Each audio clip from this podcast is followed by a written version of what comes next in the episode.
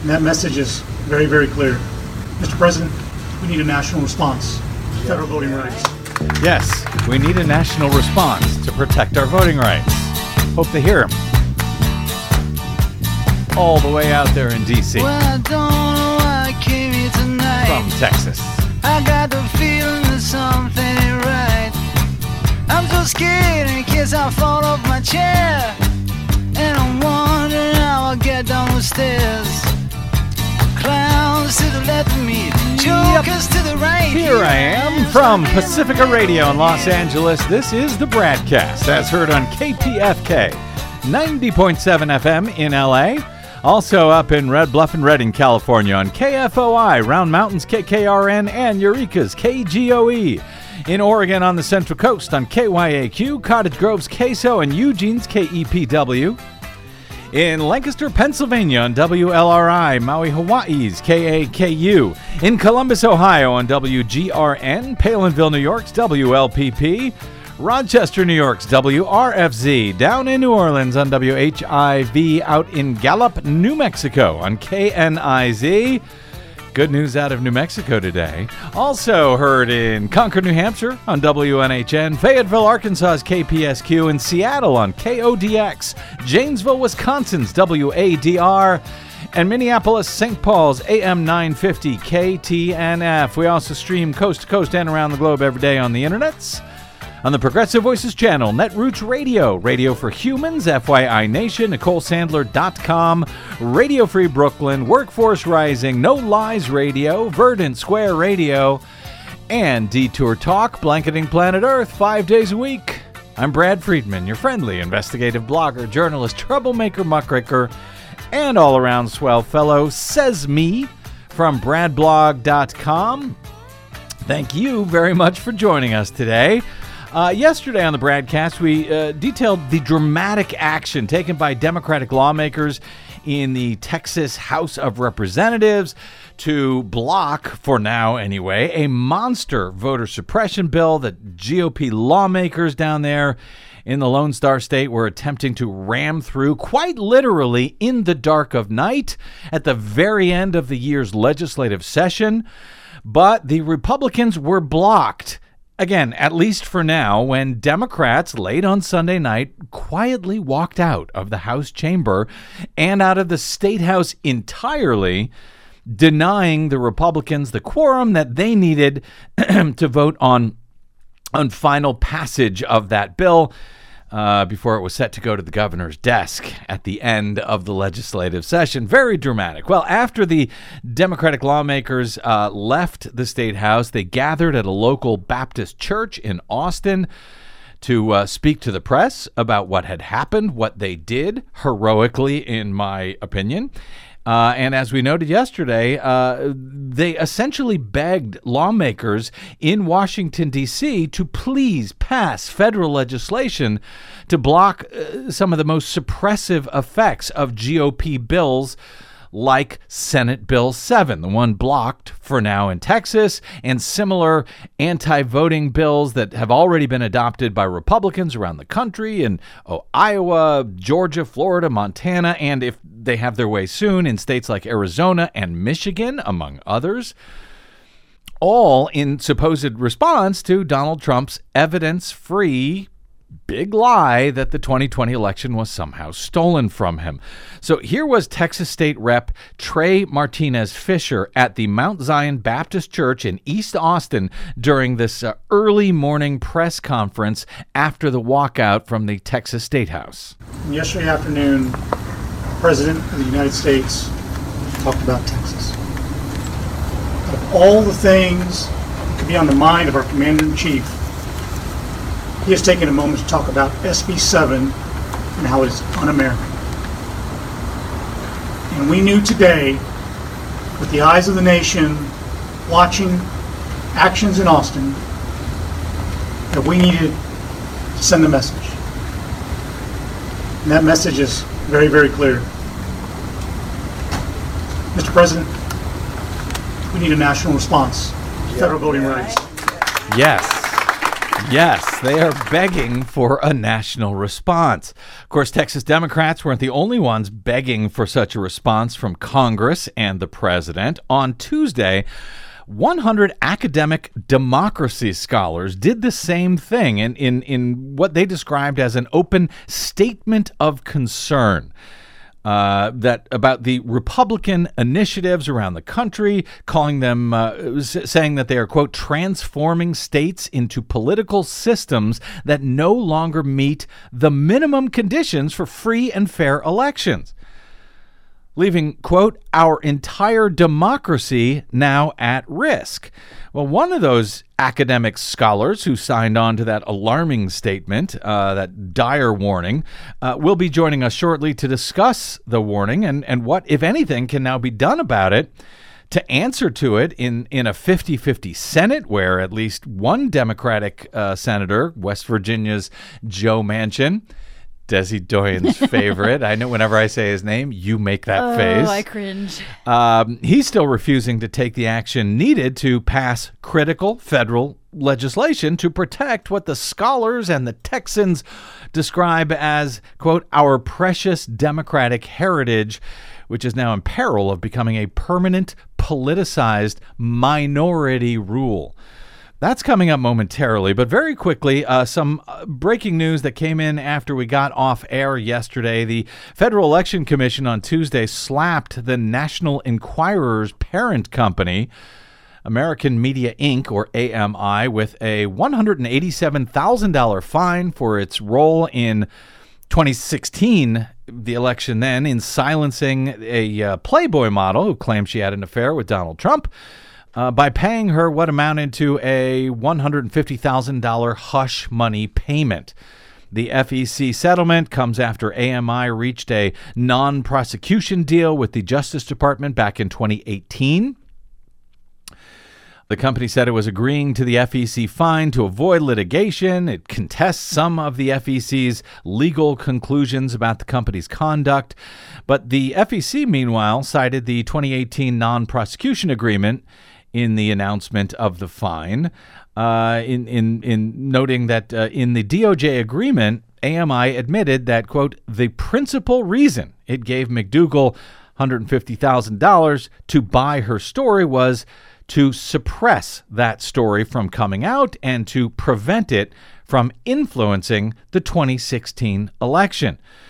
Of course, Trump has so far been able to avoid prosecution, but his former lawyer, Michael Cohen, pleaded guilty to campaign finance violations for orchestrating the payouts to Karen McDougal, as well as to adult film actress Stormy Daniels, another woman who claimed to have had sexual relations with Donald Trump. Well, at the time of uh, Cohen's conviction, before he was sent to federal prison for it, both Cohen and the DOJ declared that the illegal hush money conspiracy was, quote, directed by Donald Trump himself. The conspiracy for which Cohen went to jail and AMI is now paying off $187,000.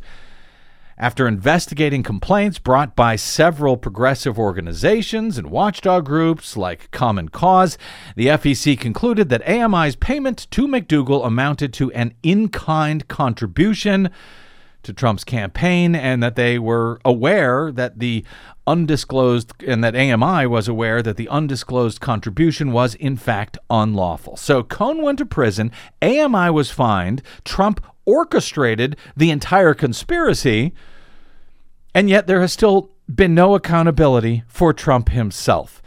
Now, a week ago, we reported that Republicans on the FEC had quashed the investigation into Trump's own personal role in the uh, in this conspiracy, but where the FEC oversees civil violations of election and campaign finance law, the Department of Justice still has criminal oversight of such laws. Uh, they ha- now have until August to prosecute Donald Trump for the same thing they sent Michael Cohen to jail for uh, before the statute of limitations will run out on Trump's crime. So we will be keeping our eyes on that. Oh, yes. In other uh, less criminal election related news today, yesterday we had noted the special election for the U.S. House underway on Tuesday in New Mexico, largely in Albuquerque in the state's first congressional district. Uh, was ongoing to fill the House seat vacated by Congresswoman Deb Haaland, who is now Joe Biden's Interior Secretary.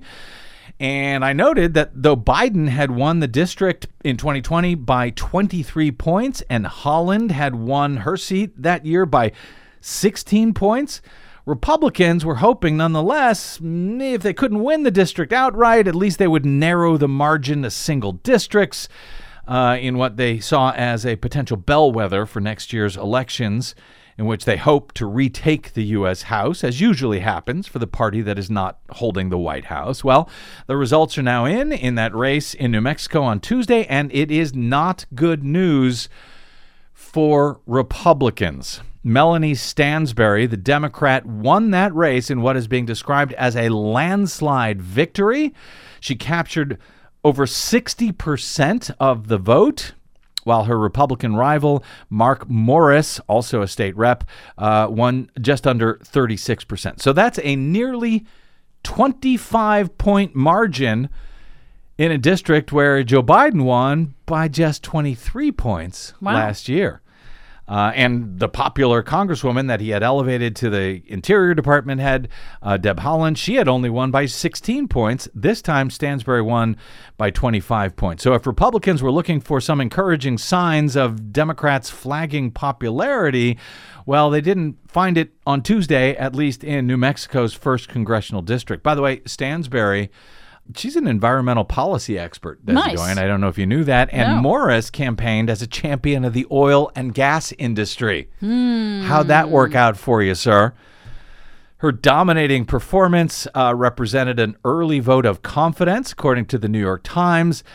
In Democratic leadership, at least in a heavily Hispanic district, and could quiet some anxiety in the party about its prospects going into the 2022 midterms, says the New York Times. Unfortunately, Democrats have much more to be anxious about in advance of those elections, as GOP dominated states around the country right now are in the process of changing the very rules of democracy in order to prevent Democrats from A, voting, and B, to make it easier for Republicans to overturn election results even when Democrats are able to vote.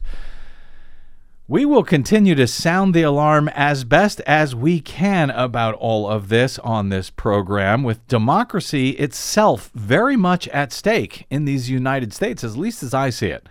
Whether the media, the public, or Democrats in Congress and the White House, whether they fully appreciate what is now happening in the shadow of the 2020 big lie, I can't tell you, but we will continue to sound that alarm. That's next on the BradCast. I'm Brad Friedman.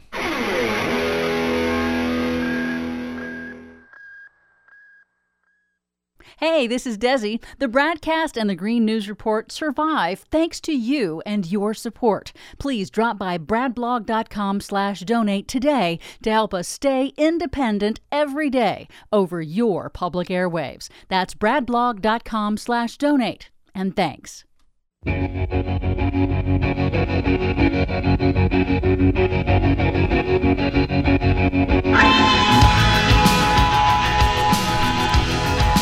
Scary music.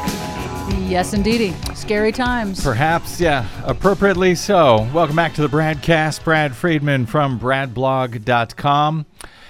In an open statement described as a statement of concern issued on Tuesday this week, more than 100 well respected democracy scholars, some of whom we've had on this show over the years, one of which, uh, who will be joining us momentarily, called on Congress to pass national level voting rights legislation as an increasing number of GOP led state legislatures work to implement restrictive laws at the state level, as we have been reporting and warning. We, the undersigned, they write, are scholars of democracy who have watched the recent deterioration of U.S. elections and liberal democracy with growing alarm. Specifically, we have watched with deep concern as Republican led state legislatures across the country have in recent months proposed or implemented what we consider radical changes to core electoral procedures in response to unproven and intentionally destructive allegations of a stolen election. Collectively, they warn, these initiatives are transforming several states into political systems that no longer meet the minimum condition for free and fair elections. Hence, our entire democracy is now at risk, they write. The group takes aim at restrictive voting laws in red states that give Republicans, as we've been trying to warn on this show, quote, the power to override electoral outcomes on unproven allegations in the event that Democrats win more votes. State legislatures have advanced initiatives that curtail voting methods now preferred by Democratic leaning constituencies, such as early voting and mail voting, they write. Republican lawmakers have openly talked about ensuring the quote, purity and quote, quality of the vote echoing arguments widely used across the Jim Crow South as reasons for restricting the black vote. The statement goes on to acknowledge former President Trump's falsehoods about election fraud having a strong influence on Republican voters.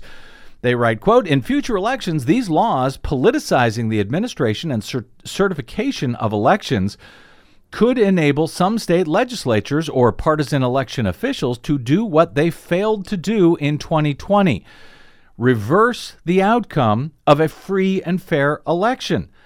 They write further, these laws could entrench uh, could entrench extended minority rule, violating the basic and long-standing democratic principle that parties that get the most votes should win elections.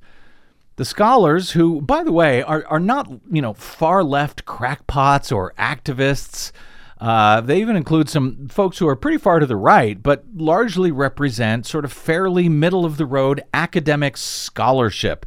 Um, these scholars who are usually if anything, too staid uh, in their assessments about political realities, in my opinion. Yeah, these are people who actually study democracy around the world and in the United States, so they really do know what they're talking about when they say, hey, there's a really, really dangerous pattern being set up right now. Although some of them, by the way, I, you know, I think have been too conservative for years. I've beaten Yeah. up on some of them over the years for, you know, being too scholarly, too academic. Oh, this is just politics. This is not a real threat to our democracy. Whereas I think what we are seeing proved out now, this stuff really is a very real threat to our democracy. And I'm glad that these scholars have taken the time to notice. Yeah, they seem to be having a, a hair on fire moment, which I think is uh, is long overdue. Yes, me too. But Uh, better late than never. I guess they argue that uh, GOP efforts to delegitimize the election process, coupled with the wave of new restrictive voting laws, now raises questions about whether the U.S.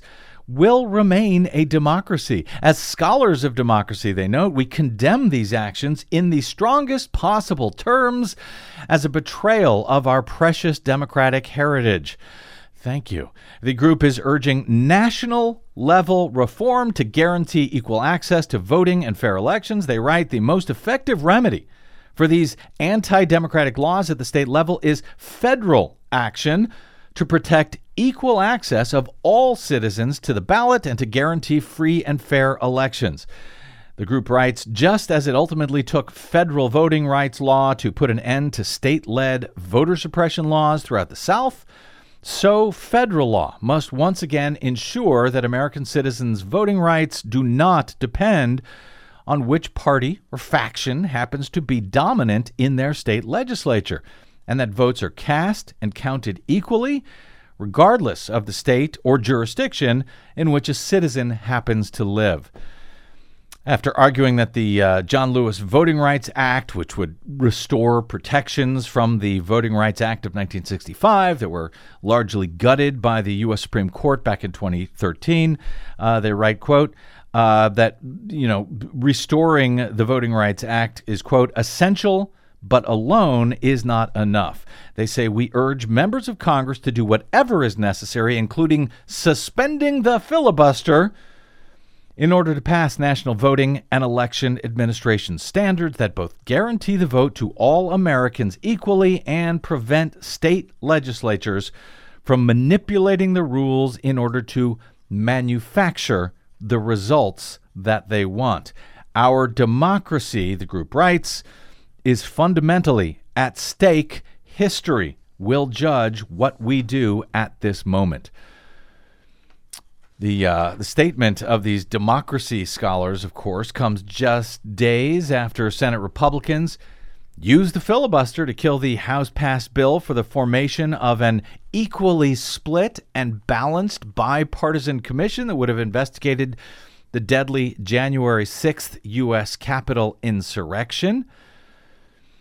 And if the if the Senate could not even pass that measure, despite a 54 to 35 majority voting in favor of its creation, how is real reform and protections of democracy itself even imaginable in this climate with a 50-50 Senate tie broken only in Democrats' favor by a vote of the vice president? But that won't work uh, when a full 60 votes are needed to overcome a Republican filibuster of virtually every measure proposed by Democrats. Passage of the John Lewis Voting Rights Advancement Act at this time kind of seems unthinkable right now. Uh, as does passage of the For the People Act, the Democrats' sweeping reform of elections and campaigns, which has already been passed in the House, but as of now, it is awaiting almost certain death in the U.S. Senate, despite 49 of 50 Democrats having signed on as co sponsors. The one Democratic holdout, of course, is West Virginia's Joe Manchin, who, with Arizona's Kyrsten Sinema, are also opposing the reform of the Senate filibuster rule that the democracy scholars referred to there in their statement of concern. One of those scholars, author, friend of the show, and Roosevelt University political scientist David Faris joins us next to discuss where Democrats and democracy itself goes from here at this wildly precarious moment in our nation's history, one that I don't know that Americans fully understand how precarious it is, uh, and to discuss whether Democrats and the American public itself do understand the nature of the threat we are looking at, the threat to democracy itself. That's next on the BradCast. I'm Brad Friedman.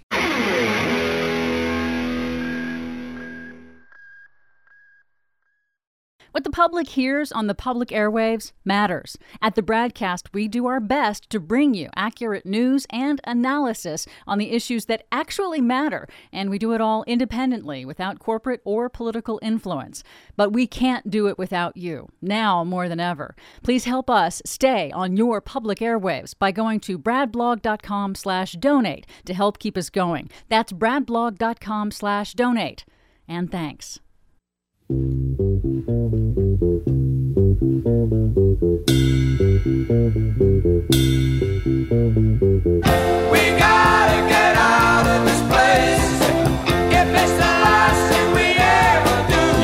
wish us luck. We gotta get out of it somehow. Welcome back to the BradCast. Brad Friedman from BradBlog.com. So while academic uh, democracy scholars and Democratic leaders and grassroots activists are urgently stepping up pressure on Senator Joe Manchin to support legislation to fight Republican led voting restrictions across the country, party officials are increasingly concluding that the battle over voting rights could come down to little more than what the institutionally conservative Democrat from West Virginia feels like doing.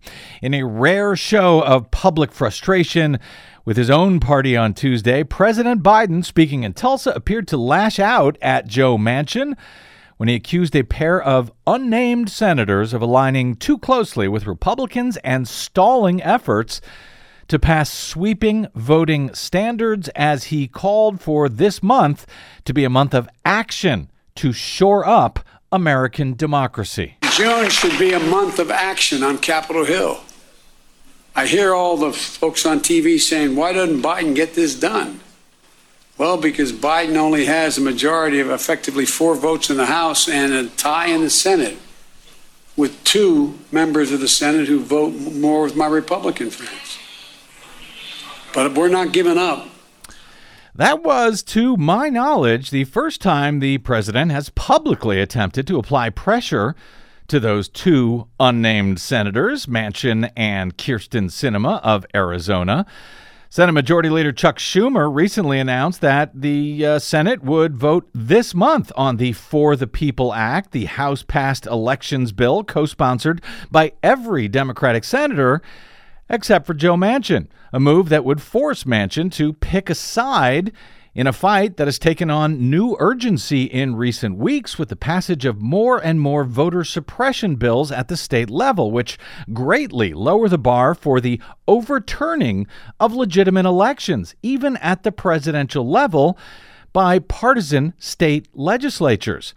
Even some of Manchin's Democratic colleagues are now beginning to prod him more aggressively to join their cause, while activists and civil rights leaders are loudly decrying his hesitation. Democrats, according to the Washington Post today, increasingly see an existential threat from Republican led state governments determined to place new limits on voting, which critics say would disproportionately affect voters of color, a core part of the Democratic coalition. One Democratic congressional aide, who, like others, spoke to the paper on the condition of anonymity, said, quote, panic is the right word to describe the mood in the party about all of this right now. Frustration is growing in other quarters as well. The Reverend William Barber, a civil rights leader who attended the Tuesday speech in Tulsa where Biden appeared to criticize Manchin, said, quote, "That is a problem with the Democratic Party. What you see with Republicans, they stick together no matter what. Democrats, he said, need to let Manchin understand we elected Joe Biden not Joe Manchin, to be president. Democrats are hoping that Schumer's decision to bring the sweeping election and campaign protection and reform measure, the For the People Act, to the floor for a vote this month could force Manchin off of his position, or at least demonstrate to him that Republicans are unwilling to even debate the issue, much less offer the 10 votes needed to overcome a filibuster. But last week, the House passed a bill for uh, for the bipartisan January 6 commission failed to pass through the U.S. Senate even after six Republicans joined Democrats to vote in favor of the commission by a majority vote.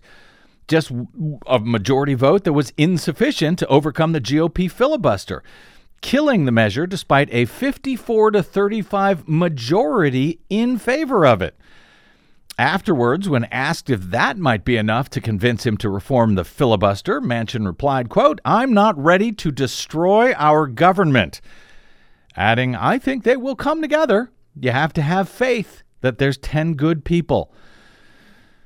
On Tuesday, Manchin reportedly expressed his own frustration with reporters repeatedly pressing him on his opposition to eliminating or at least reforming the filibuster. He said, quote, I'm not separating our country, okay?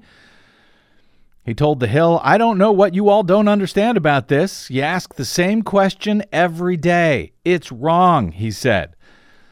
But never mind Joe Manchin for the moment. Do Democrats themselves truly understand and appreciate the urgency of this moment? Or, as Vox.com's Sean Illing headlined a recent interview with my upcoming guest, uh, asked, he said, Are they, quote, Democrats sleepwalking toward democratic collapse? At the same time, do American voters understand the critical moment that those 100 academic democracy scholars I noted attempted on Tuesday to warn both Congress and the nation about. One of those scholars, author, friend of the show, and Roosevelt University political scientist David Faris Writing in a Twitter thread last month about the seeming brick wall the Democrats face in the U.S. Senate to get anything passed, thanks to the resistance to reform the filibuster, even in light of Republican state legislatures adopting laws to make it easier to reverse election results as they see fit, including the 2024 presidential election itself. Uh, David Faris warned in light of all of that, quote, I'm not sure people appreciate how much danger we are in. This is coming, he said, and if Republicans succeed, they will crack this country in half. It will be ugly and violent, and I really would like to not live through that. We must act now, he added.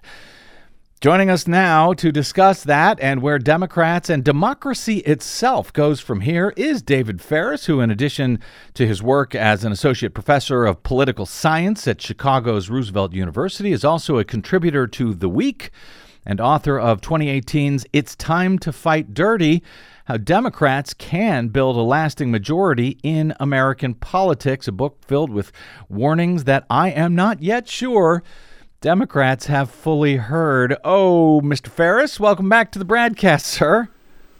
It's great to be back, Brad. I swear someday we're going to be talking about something lighthearted, right? Just Uh, not today. I doubt it. Yeah, based on what we have to talk about today, and based on the last you know couple of hours as I've been uh, researching uh, your your coverage on all of this and what's going on, it's kind of creeping me out. Tell me, David, what is your fear uh, specifically and graphically if, if Democrats are unable to pass the For the People Act and or the John Lewis Voting Rights Advancement Act in advance of the 2020 election or even the 2024 elections? What what what is your fear? Let's let's lay out the worst of it here right here on top. Yeah, sure. I mean, the the the For the People Act and and the John Lewis Voting Rights Act are designed to level the electoral playing field, um, or to to go some way towards leveling the electoral playing field, so that Republicans don't win the House and win the Senate with a with a minority of the vote. It mandates nonpartisan redistricting, uh, which is, I think, is probably the most important reform in either of those bills. Um, that would make it, you know, easier, not guaranteed, of course, but easier for Democrats to hold the House. Um, and so my fear is that Democrats are going to lose the House and the Senate next year, which will make it, uh, which of course, you know, in and of itself is not the end of the world, right?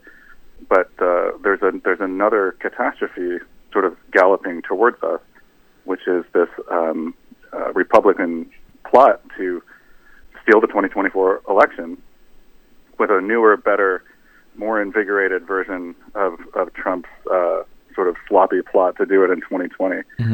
Um, and so losing Congress next year will make it that much harder to head that plot off at the pass in 2024. And so the worst case scenario here, um, Democrats lose Congress next year. Uh, they lose a bunch of critical governorships in, in the battleground states and, and Secretary of State races. We have a very similar result in 2024 that is close outcomes in the in the tipping point states in the electoral college, and then Repub- Republican legislatures and governors in Michigan, Wi- Wisconsin, Pennsylvania, Arizona, Georgia, who knows where else, simply send Republican electors to Congress um, instead of who, whoever was chosen by the voters themselves. And, and Or those legislatures send their own slates, and those slates are approved by a Republican Congress, and they, the Congress throws out um, the legitimate electoral votes. Either one of which would be just uh, like a world historical catastrophe for, for American democracy, and something I'm increasingly worried about. So when you refer to uh, your fear that Republicans will will steal the election in 2024, you're not actually talking about stealing it through, you know, what we what we might expect voter suppression, shortening voting hours, and all of those things that we are seeing them do uh, in these various bills. You're more referring to what I've been trying to highlight, I think, uh, as these bills have been passed, that you know each of them sort of include ways in which the state legislature ends up sort of giving themselves the right to actually overturn election results themselves, even in a, a you know a case of a clear victory where the uh, the Democrat may have won, whether it's a House race or the president, you know, the state, that they sort of just have the right to overthrow the election, ret- reverse the results as is. That seems to be the the gravest concern you're, you're focusing on, if I understand it. Yeah, so this is this is a sort of a uh, we've graduated from routine Republican voter suppression, election interference, uh, sort of low level election theft. I would I would refer to it to uh, to what I think of as a, as a more integrated plot to install their preferred candidate in 2024. Could be Trump, could be whoever you know, Ron DeSantis or whatever maniac gets the nomination. and uh, and so it's best to think of these voter suppression bills that are making their way through Republican state legislatures as having two purposes. You know, one is of course to make it harder for Democrats to win, even if nothing else happens, right? Um, so, in, in you know, in, in, in the Texas bill, they um, they moved Sunday voting back to the afternoon, so that people cannot go directly from churches to, to, to vote. They, basically, what they did was they were like, "How are all the ways that Democrats voted Yep. in 2020? Let's make that all illegal." Right? authentication, no more no more drive-through voting, no more drop boxes. They can't identify any problems with these practices, right? Um, They just they just don't like that they were used in heavily democratic areas. But it- so I think the hope is that like that alone will ensure that Republicans win Texas in 2022 and 2024. But if they don't, they have this backup plan, Yep. and that is even scarier uh, to me. But they're they're both pretty awful. And now, to be clear, if uh, you know, to, to to pull something like that off the, at the presidential level, you know, it would have to be both houses of Congress, as I understand, would have to, uh, you know, reverse a legitimate election result out of Wisconsin, Michigan, Georgia, Arizona, Texas, wherever it may be. Uh, and, and you seem to be suggesting, as as long as Democrats can hold on to one of those two houses, they might be able to stop a plot like that. Is that uh, correct? That's correct. Um, my concern, though, is that so the, the the Congress that will be counting the electoral votes in 2024 will be the one elected in 2024. And so I have an additional related concern. I haven't really written about this, but but that if we lose both the House and the Senate next year, that the Republican leadership in the House and the Senate may not give it back to us, even if we win in 2024, because those mechanisms of election overturning will also work on House races and Senate races. Oh, um, man. and so it's entirely plausible to me that the House leadership or the Senate leadership will will somehow refuse to, to step aside. And in 2024, there are more Democratic senators up for reelection than there are Republican senators. So when when um, when terms when the terms of those senators up in 2024 expire, no matter who wins, the Republicans will be in charge of the Senate for some brief period of time until the new people are sworn in. So in my mind, it's incredibly important actually not to kick away both houses of Congress next year. Yeah. Well, like and- really, really important. And and and thus the statement of concern, as as you guys headlined it, that uh, that you guys signed on to, the hundred uh, democracy experts signed on to, uh, trying to warn about what is coming. You you mentioned during that interview I mentioned uh, you did a few weeks ago with Vox.com's Sean Illing, uh, headlined "Are Democrats Sleepwalking Toward Democratic Collapse?" that you quote worry complacency has set in on the democratic side and people are lulled into thinking things are normal and fine just because biden's approval ratings are good. Uh, that's something that we, we've seen before of course. You know after george w. Bush democrats uh, who had been very involved in all aspects of the political process freaked out by what was going on uh, during the Bush administration, they sort of took a break because, you know, out of exhaustion, which I can't blame them.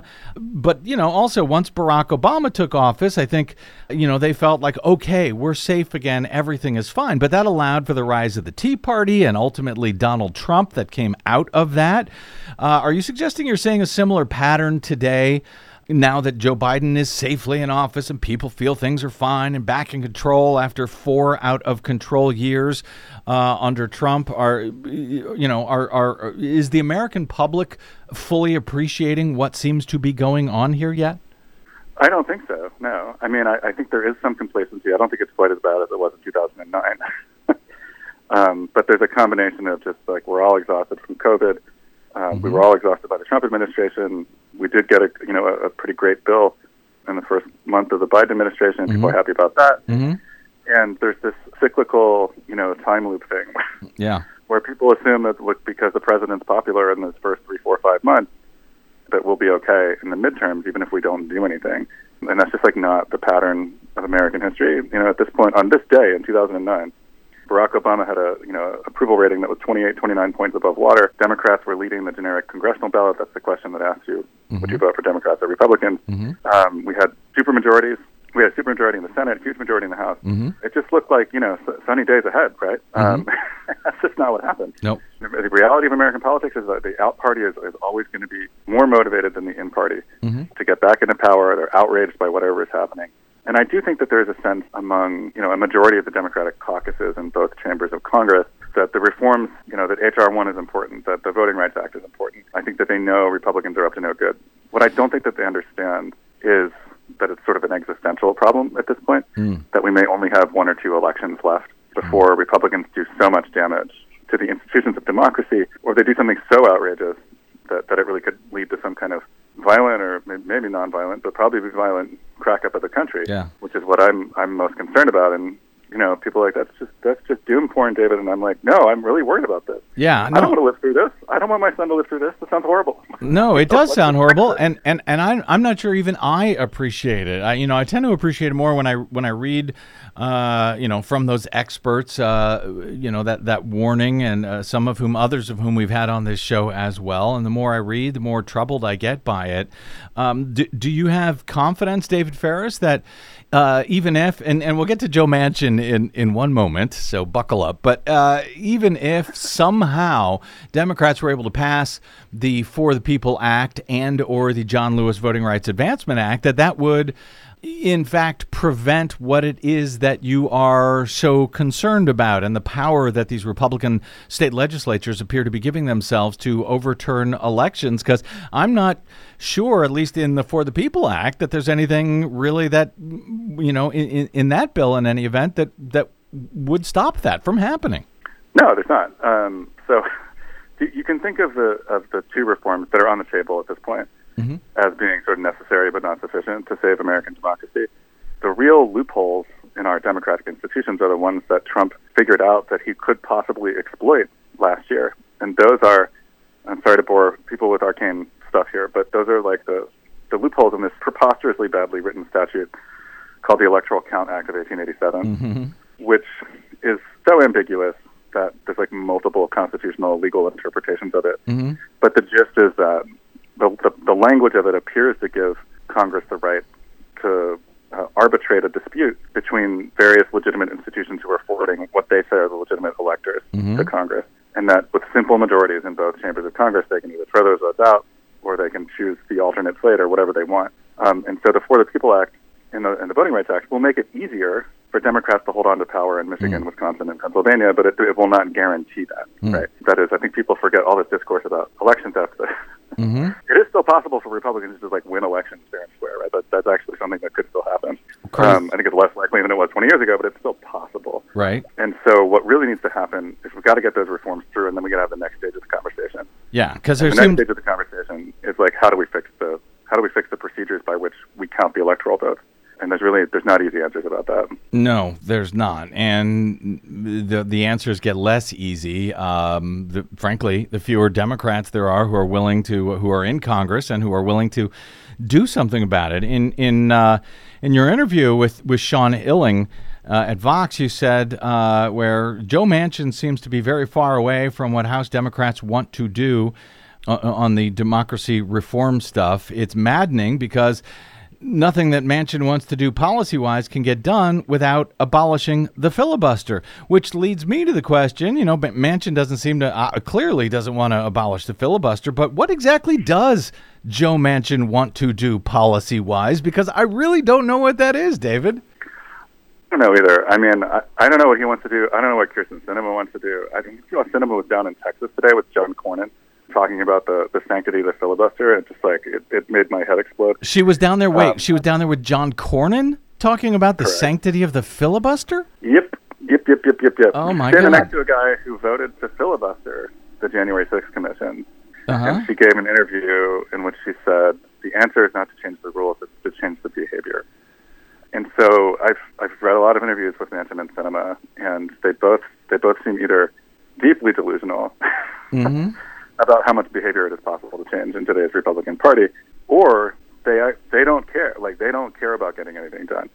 Uh, like they think things are hunky dory, and they're just like setting. I don't know. I mean, Manchin's old, right? But like Sinema, I don't know what she's trying to set herself up for, but she's at this point I think gonna have a hard Well- time getting the nomination again. So Well, I, don't, I don't know what's going on in their heads, but but they're standing in the way of something really important, and uh, Yeah, I, I don't know what's going on in their heads either, or why they uh, not only continue to stand in the way of something important, but apparently, you know, with Sinema going out of her way, joining Republican Senators John Cornyn uh, to do this. Now, uh, but let's give them the benefit of the doubt, sort of, for the moment, David. Uh, you know, Manchin claims that reforming the filibuster would, in his words, uh, destroy the country or break the government or whatever he said. What about the concerns that he and Sinema could be right about that, or or that even if it doesn't break the country, the Democrats will, you know, come to rue the day that they gave away the power of the minority to block legislation in in Congress in the Senate. I mean, I suspect they had second thoughts about doing away with the filibuster for judicial nominees, which they did under Harry Reid, because then it eventually allowed Donald Trump and the Republicans to pack the court with boatloads of unqualified hard right wingers. It gave them the uh, the go ahead to uh, do away with the filibuster for Supreme Court nominees, which allowed them then to pack the Supreme Court with uh, with with three uh, right wingers. Uh, is, is, there anything we should look at with Manchin and Sinema that maybe they're on to something? Maybe they're looking out for the best interest down the road, at least, uh, for Democrats, or is there nothing there at all?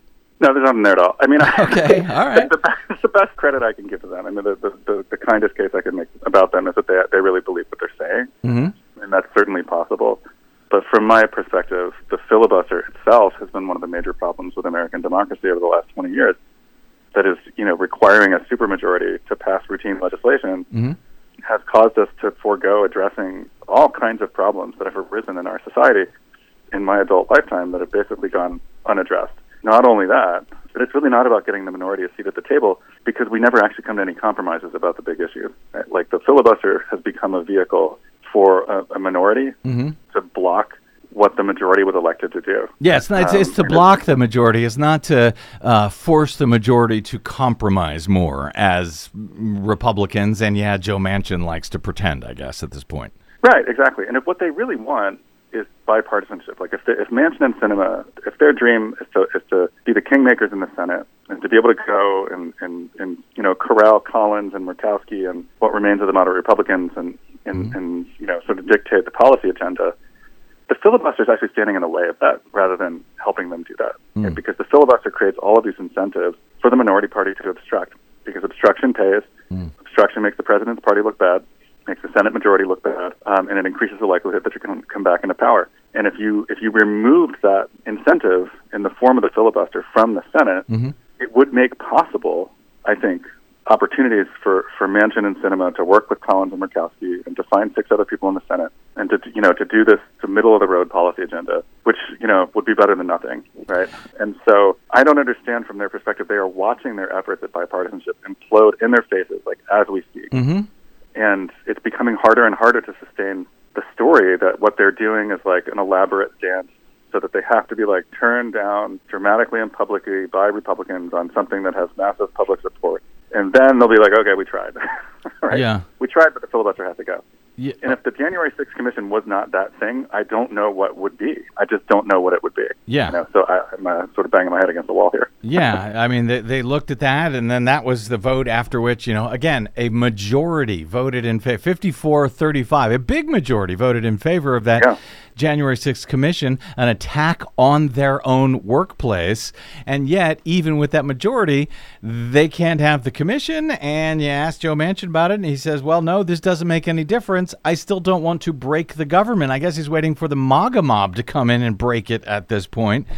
David Faris, Yeah. as, as noted at the top, uh, Joe Biden seems to, you know, seems to be upping the pressure on Manchin and Sinema in his remarks uh, in Tulsa on Tuesday, citing them, if not by name, as the two senators who were who are, you know, blocking his agenda in the Senate. What more? Do you believe that Biden and or Senate Majority uh, Leader Chuck Schumer should be doing. I mean, you know, you can charge that uh, people aren't taking this seriously enough. They're not hearing the warnings. They're sleepwalking uh, through all of this. But what more can Biden and Schumer do as you see it? And and by the way, isn't there a danger that if you push uh, Manchin uh, far enough, he could, you know, flip to the GOP side entirely, and there goes the entire Democratic majority in the Senate? You know, it's possible, but uh, I'm, I'm not that concerned about it. I mean, we, we just had four years of President Trump just lighting into to multiple Republican senators and calling them cowards and idiots and Mhm. slamming their wives and, tell, and saying Mhm. just all kinds of stuff. And they didn't bolt. You know, they didn't. I don't even think they thought about it. And I, I think that the the incentives to stay within the Democratic Party are, are stronger than we would think for both of them. Okay. because I think they both have zero chance of winning a Republican primary, and that's that's the reality of party switching these days. Well, may, maybe, but but Trump was pretty close to uh, you know to Manchin throughout those four years. But okay, so given that, what should Biden and, and, and Schumer be doing at this point beyond what they're doing now? I- i- Is there anything that can be done? I mean, I'm, I was glad to see Biden go public with his frustration. I Mm-hmm. mean, I think that's one of the things that has to happen. I think it has to be a, a combination of sort of public pressure, you know, not not Trump style, you know, like Bullying. right, not bullying them, Right. like that's not going to work, but but certainly venting his frustrations and, and identifying people by name and saying, this is why we don't have voting rights reform. This is why we don't have the minimum wage raised. This is why we're not going to get infrastructure. It's because you know uh, my friends Joe Manchin and, and Kyrsten Sinema won't do it. I don't understand why. And then he's got to call them in. I mean, he he and Schumer got to call them both in and be like, look, what, like what has to happen here? Yeah. Um, if there's no way that you're going to move off the filibuster rule, you tell me. Like you you have to show me what you can do under the existing rules. Like you have to prove to me that you can get something done. right. Like if you think that there's 10 votes for voting rights in the Republican caucus, go get them. D- but don't you Yeah, go- don't go. you don't you think they've, he's done that by now? I think he's I think there's been several uh, uh, you know reports that Biden has met you know one on one with Manchin. Surely he has done that by now. What does it take, Joe? What do you need uh, to do to to come on board to get this passed? Uh, you know to to give yourself the ability to vote against the filibuster, at least when it comes to democracy related uh, reforms. Surely he's done that, right? Uh, you would think, right? But I mean, it does. It also seems like Biden is just coming around to an understanding that that, that these two could wreck his presidency. Mm. Yeah, yeah. I'm not sure he understands that they could destroy democracy like almost single-handedly. Yeah. But I think he's coming around to find. I think he's finally seeing. He's like, oh, they're not going to budge on this, right? Like, it's not just that they're not going to budge. I think Biden also had some hope that he could get 10 Republicans to do X, Y, and Z. Mm-hmm. Um, just because, you know, I've got all these relationships. You know, I was in the Senate. It's the greatest deliberative body in the world. They wouldn't betray me. And so there's that there's that ton. And I don't. He wasn't like naive, right? He was the vice president under Obama. Right. He he, he knows what McConnell was up to during that time. But I Yeah. think he still held on to the hope that he could change things just for Mm. the sheer force of his goodwill. The same mistake Obama made. Um, Yeah. And so Biden has, at least has, has realized his mistake much earlier than, than Obama did. Well, if, if he called this month the month of action, uh, maybe he's got something up his sleeve. I don't know. Schumer's willing to bring this bill out, put it on the floor, even though he knows they're one vote short of the 50 they would need to pass, uh, even if they did somehow do away with the filibuster. Maybe they have plans this month. I don't know. I guess we have to give them the benefit of the doubt because, you know, Schumer is bringing that forward. Uh, quickly, David, I got sort of two more points I want to ask you about that are probably uh, unfair questions to ask you in the short time we have. But you explained in that Vox interview uh, that, quote, there's a very circular structure to this kind of proto authoritarianism that we're now seeing in the country.